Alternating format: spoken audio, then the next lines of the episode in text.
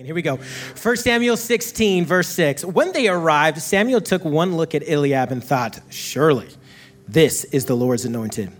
But the Lord said to Samuel, don't judge him by his appearance or height, for I have rejected him. He was the first Simon Cowell in the Bible. The Lord doesn't see things the way you see them. People judge them by outward appearance, but the Lord looks at the heart. Verse eight, and then Jesse told his son Abinadab to step forward and walk in front of Samuel. But Samuel said, this is not the one the Lord has chosen. Next, Jesse summoned Shammah, but Samuel said, neither is this the one the Lord has chosen. In the same way, all seven of Jesse's sons were presented to Samuel, but Samuel said to Jesse, the Lord has not chosen any of these. And then Samuel asked, are these all the sons you have? And Jesse replied, there is still the youngest, but he's out in the fields watching the sheep and the goats. Send for him at once, Samuel said. We will not sit down to eat until he arrives. So Jesse sent for him. He was dark and handsome with beautiful eyes. Ooh la la. And the Lord said, this is the one. See, the Lord does like handsome people. This is the one, anoint him. So as David stood there among his brothers, Samuel took the flask of olive oil he had brought and anointed David with the oil, and the Spirit of the Lord came upon powerfully upon David from that day on. I want to talk to you very briefly this afternoon about being faithful in the process. Let's pray. Jesus, we thank you so much, God, for what you're doing here at City Light Church. And God, I just thank you for allowing me to be here. God, it took took a lot for me to get here, but God, by your grace, I'm here. And Father, I just want to say thank you for what you're going to do. Lord, speak through me today. And God, I pray that people would leave feeling encouraged. And God, they would leave knowing and believing that, God, not are you just able, but you're willing. In Jesus' name. And everyone said, amen. Amen.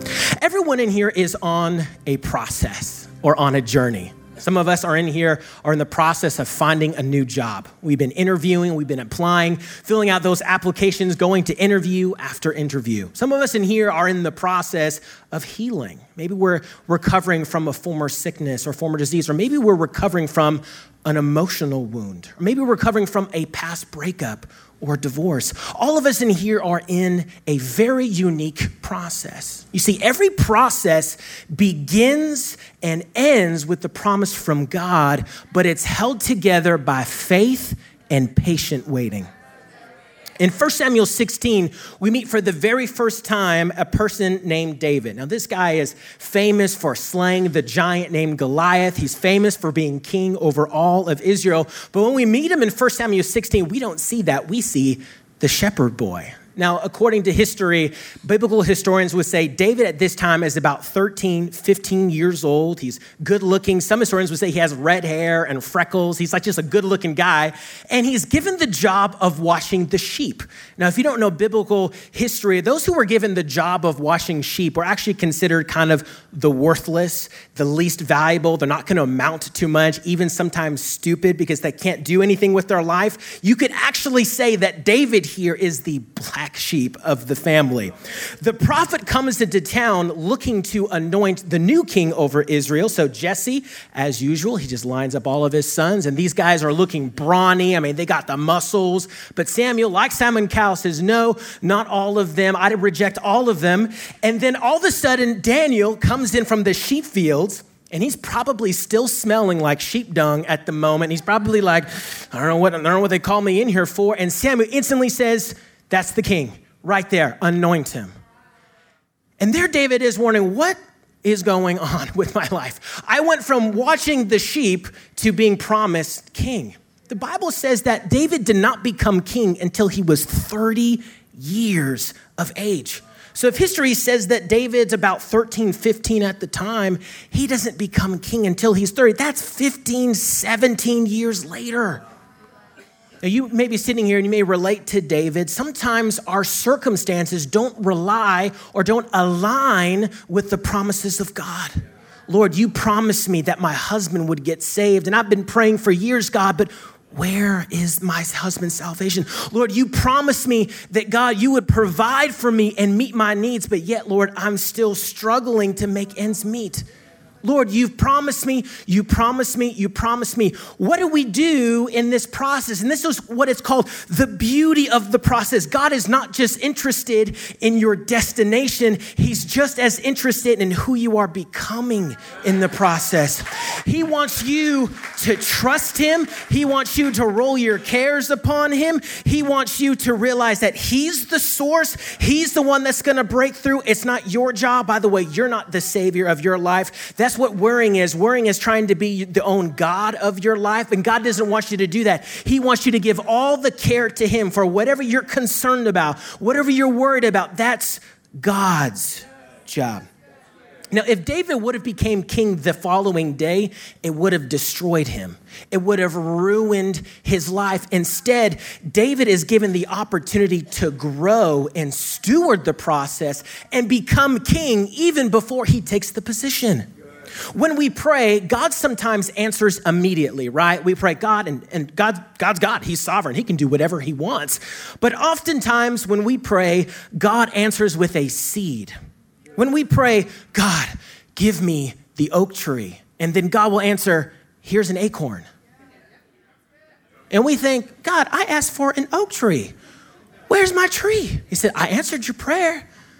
And then it's your job to take that acorn and steward it and grow it and watch over it and be responsible for that acorn until it grows into the oak tree. This is what it's like to be faithful in the process. So what do we do? Many of you here, you feel like David, you feel like you got dreams in your heart. You feel like God has given you promises. You feel like God has given you a great purpose in your life, but yet your circumstances don't line up. What do we do in the meantime? Number one, God wants me to be faithful in the little. God wants me to be faithful. Now, what did David do after he received the promise? Do you think he ran straight to the castle, the throne room, formed a rebellion, got the pitchforks and the torches and started marching around King Saul? No, no, no. He went right back to watching the sheep. He went right back to taking care of the responsibilities that God had already given him. It says in the in, in the in the book of Luke, chapter sixteen, verse ten, this is the parable of the manager, and Jesus is referring to the heart of God when it comes to stewardship. If you are faithful in the little things, you will be faithful in large ones. But if you are dishonest in little things, you won't be honest with greater responsibilities. In the parable of the talents, Jesus describes the heart of God when it comes to faithfulness. It means that if we want more responsibility, we want the dream to happen, we want the breakthrough to come, we have to steward what God has already given us. Here's what, here's what it means for us. We want to be the C E O of the company, but all God is saying to us is get to work on time. Hello. We want to be the business owner. We want to have, have that entrepreneur spirit. You know, we're millennials, right? We just want to be the business owner, right? But all God is saying is have a good attitude right where you're at. We want to get married, find the right one, but all God is asking us is to be financially responsible, learn to take care of ourselves, and learn to be content. But Griffin, You, you you don't you don't know my season. You don't know my nine to five. It's boring. I do the same thing every week. You can do what David did is you can make moments out of your mundane. I call this the principle of watching the sheep. Some of us in here, we just think, well, here comes Monday. Here comes my bo- my boring job. But David, the giant slayer, David, the king over all of Israel, he was not made on the battlefield. He was made watching the sheep. His character, his integrity, his, his, his focus and his love for God was not made fighting the giants. It was made watching the sheep. And David didn't just sit there with his staff and just go, well, I'm just wasting my time here. He spent time in the presence of God. He honored the Lord. You know the, the famous Psalm, Psalm twenty-three, the Lord is my shepherd. He is all that I need. He lets me rest in green meadows. He leads me beside peaceful streams. He renews my strength. That Psalm actually came from him doing what he was supposed to be doing. We actually have a revelation as God of the shepherd because he did what he was supposed to do. He took care of his responsibility. Number two, when you're faithful in the little and you're faithful in the process, you're going to have to honor your Saul. We know that a lot had to happen before David became king. Hello, Saul was actually still king at the time. And the Bible said that there was a distressing spirit that would come upon Saul. And Saul heard about David. He was also a musician. And so he sent for David to come and play for King Saul. So in First Samuel sixteen, verse nineteen, it says this, Saul sent messengers to Jesse saying, send me your son David the shepherd. So Jesse responded by sending David to Saul, along with a young goat, a donkey loaded with bread, and a wineskin full of wine. So David went to Saul and began serving him. Saul loved David very much, and David became his armor bearer. Then Saul sent word to Jesse, please let David remain in my service, for I am very well pleased with him. And whenever the tormenting spirit from God troubled Saul, David would play the harp, and Saul would feel better, and the tormenting spirit would go away. And we read this passage, and we go, oh, that's cute. David is just a wonderful harp player, like a baby angel, and he's just, he's just playing his music. No, David, there David was, the promised king over Israel. And he's asked to play for the very person who he's going to take his job. Awkward. And yet David plays for the king. He's probably, bring, bring. I'm going to take his job one day. Bring, bring. What's he thinking right now? Does he know about Samuel? Does he know what Samuel just did a couple days ago? Bring, bring. No, David understands David understands authority. He understands that God placed this person in my life. And even though one day I may take his job, even though I may be the C E O, I may be the business owner, I'm still going to honor him because God placed him over my life. Who is the Saul in your life? Saul is someone that may seem like your enemy, but God has placed them as authority over you to challenge you, to make you better, and test your patience. Let me tell you who Saul is not. Saul is not your wife, your kids, or your mother-in-law. But Griffin, you don't know my boss. You don't know how difficult it is. He makes my life terrible. Every authority that God has placed in your life is exactly that. God has placed them in your life. And if we want to be faithful in the process, we have to learn to honor our Saul. Number three, being faithful in the process requires us to talk back to our giants. In verse eight of First Samuel seventeen, Goliath stood and shouted, uh, shouted a taunt across to the Israelites. Why are you all, this is how a giant I think is supposed to sound in my head. Why are you all coming out to fight? He called, I am the Philistine. I'm going to stop because I'm losing you. But you are the only servants of Saul. Choose one man to come down here and fight me. If he kills me, then we will be your slaves. But if I kill him, you will be our slaves. I defy the armies of Israel today. Send me a man who will fight me. When Saul and the Israelites heard this, when they heard this, they were terrified and deeply shaken.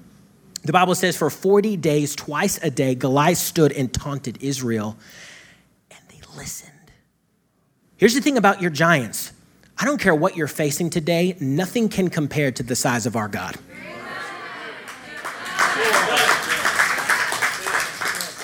If you are facing a chronic illness, if you're facing a breakup, a divorce, you just lost your job, or all four of those, it doesn't matter. Nothing compares to the size of how big our God is. But here's the thing about our giants. They talk. Oh, and they talk a lot. They got big mouths. Oh, and, they go, and they're going to talk, talk, talk, talk, talk, talk, talk, talk, talk, talk, talk, talk, until you talk back to it and shut it up.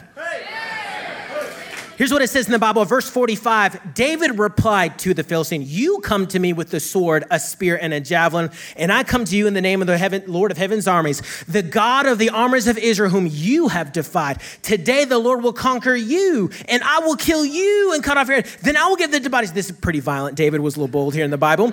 And I will give the dead bodies of your men to the birds and wild animals, and the whole world will know that there is a God in Israel. The Bible says that David replied back to the giant. He spoke against what the giant said. He didn't talk in agreement with his giant. He wasn't saying what everyone else was saying. He was speaking directly against the giant with God's word. See, this is why it's so important to know our Bibles.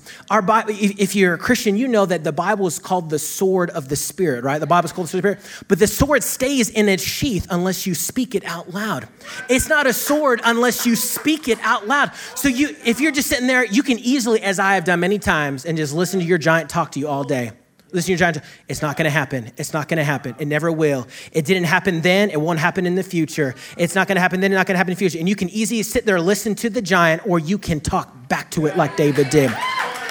Jeremiah twenty-nine eleven, I know the thoughts and plans that you have for me, says the Lord. Thoughts of good and not of evil to give me a future and a hope. God, I know that Romans eight says all things work together for good to those who love God and those who are called according to his purpose.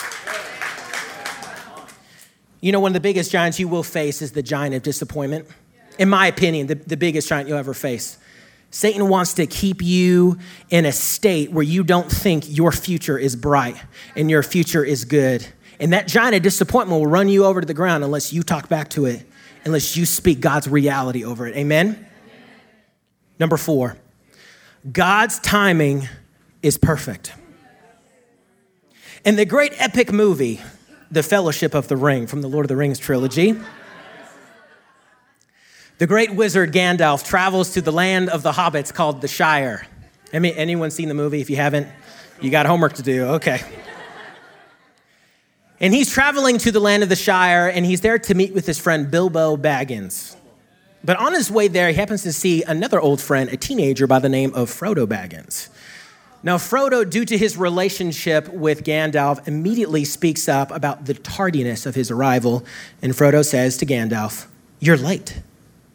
And then Gandalf, played by the famous Ian McKellen, Gandalf the Grey replies, "A wizard is never late, Frodo Baggins. Nor is he early. He arrives precisely when he means to."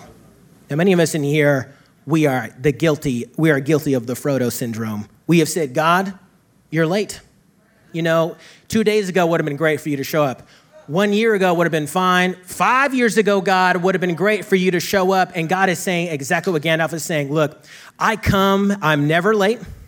I'm never early. I arrive precisely when I mean to. My timing is perfect. And not only that, my timing is your perfection. My timing is your protection. Psalm thirty-seven, three through five. This is the psalm, what I like to call the psalm of waiting. And this is one of my f- favorite passage of scripture verses in the Bible. It's even on the background of my phone at the moment. Psalm thirty-seven verses three through five says this, "Trust in the Lord and do good. Dwell in the land and feed on his faithfulness. Delight yourself in the Lord and he will give you the desires of your heart. Commit your way to the Lord, trust in him, and he will bring it to pass." Man, that's so good. We can just camp right there. You want to know who wrote this psalm? David. It says later on in the chapter that David writes, "I've been young, but now I'm old, and I've never seen the righteous forsaken, nor his descendants begging for bread." This psalm right here, this passage, is a testimony of David's life. He's looking back at the faithfulness of God, and he's going, man, I've, I've learned to just commit it to the Lord. Whatever it is, whatever that's bothering me, whatever it's causing me anxiety, whatever it's keeping me up at night, I've learned to just commit to the Lord, and he will bring it to pass. I've learned to understand that I have desires, burning desires that God has given me for dreams in the future, for things I want to do in my life. But yet David's saying, I've learned to just delight myself in the Lord, take pleasure in him, delight myself in who God is, and God is faithful to bring the desires to pass. I've learned to trust in him and feed on his faithfulness. You know what feeding on his faithfulness is? Let me give you a little demonstration. When, when I pray, I'm a little A D H D, so I can't, I can't just sit still. I have to like walk around. So what I do is I do things called victory laps in, in my home. And sometimes, it's, it's, it's the truth. I have this little walk pathway uh, around uh, around my neighborhood, and my roommates will tell you what I do is I leave my phone on, on the piano in the home, and I just take my keys just in case they need to leave. And they always say, "Hey, where are you going? On a victory lap?" "Yeah, it's a, it's a victory lap." And there's a little walkway pathway, and sometimes I it's a short victory lap, and I just do one half lap around. Sometimes I do two laps around because I just need to spend time. But while I'm while I'm there, what I do is I feed on his faithfulness, because it happens to everybody. Your Monday is coming, everybody. And when Monday happens, the enemy wants to remind you, your giant's going to end up talking again. And he's going to say, remember when this happened? Remember how it's not going to happen? And what I do is say, Lord, I just thank you that it's going to happen. And you're taking all things together for my good. And it's, what are you doing? You are feeding on his faithfulness. You're feeding on the faithfulness of God. You want to know another secret? You want to know that it'll drive that, that giant away from you is worship. Ooh, man, you just start to worship and you start to remind God of his faithfulness, because the enemy can't stand worship because he was originally the worship in heaven. He was the lead worshiper. But as soon as you start worshiping, it's like, oh, I better shut up. I better, I, I, I, I better stop talking. That will shut your giant up. Okay. Lastly, number five, if we don't give up, we win. Jesus himself went through the process, just like you and I. When he was born, he didn't all of a sudden start preaching, even though that's a pretty cool thought, baby Jesus preaching, that's pretty rad, but it didn't happen that way. Jesus had to go through a process. In fact, the Bible says that his ministry didn't begin until the age of thirty-three. You imagine knowing that you're the son of God, but then like thirty-three, year later, thirty-three years later, then you can start doing the ministry. Talk about patience. Not to mention, Jesus went through the process of going through the cross. If, if you know the story, he was beaten, he was whipped, he was laughed at. His own disciples deserted him. He went through the most terrifying process on planet Earth. The Bible also says that Jesus was not only God, but he was fully man. So everything that you've been through, everything that you've been tempted to do, so was he.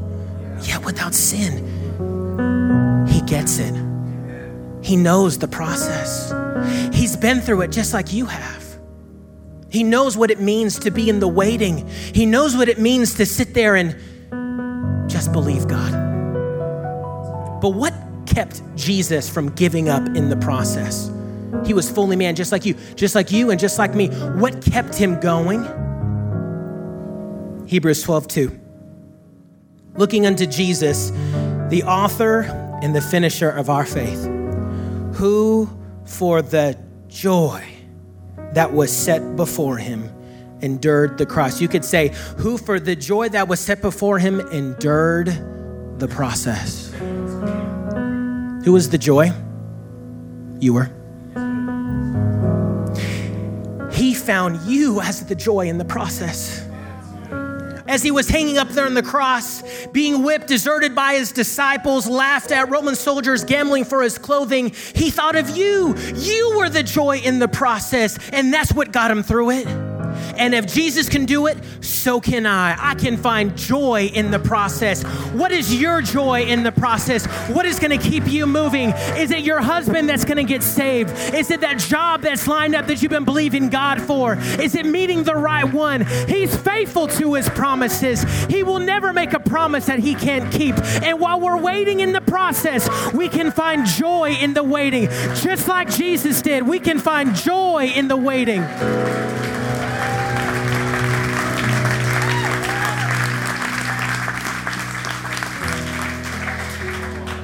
It's not a complete Griffin sermon if I don't reference Disney at least once.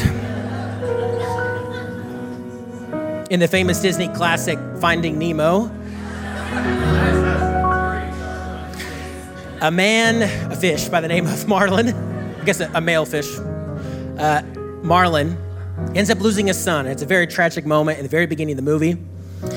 And he travels across all the ocean just to find his son. And on his way, he meets a very perky, but yet forgetting fish called, uh, called Dory. And Dory has amnesia. She tends to forget a lot of things, but some, for some strange reason, her character always remembers the right things. And on their journey, they find a face mask. And on that face mask is the address of the only place where Nemo is located. P. Sherman, forty-two Wallaby Way, Sydney. Now, I'm surprised there are actually people in the audience quoting me as I was saying that. Oh my goodness.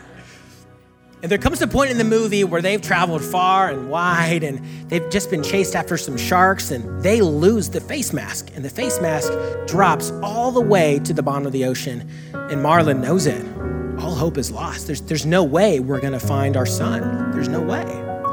And then Dory, played by Ellen DeGeneres, speaks up and she goes, "Hey, Mister Grumpy Gills, when life gets you down, you know what you gotta do? Just keep swimming."